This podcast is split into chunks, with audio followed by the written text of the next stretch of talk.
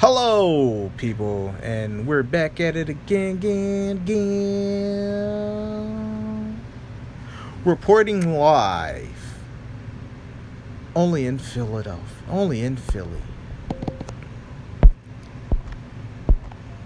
Shots fired at a car. Police are on the scene where shots have been fired at a vehicle. The vehicle reportedly discovered a vehicle riddled with bullet holes. The incident the incident reported at Dicks Avenue and South Belly Street.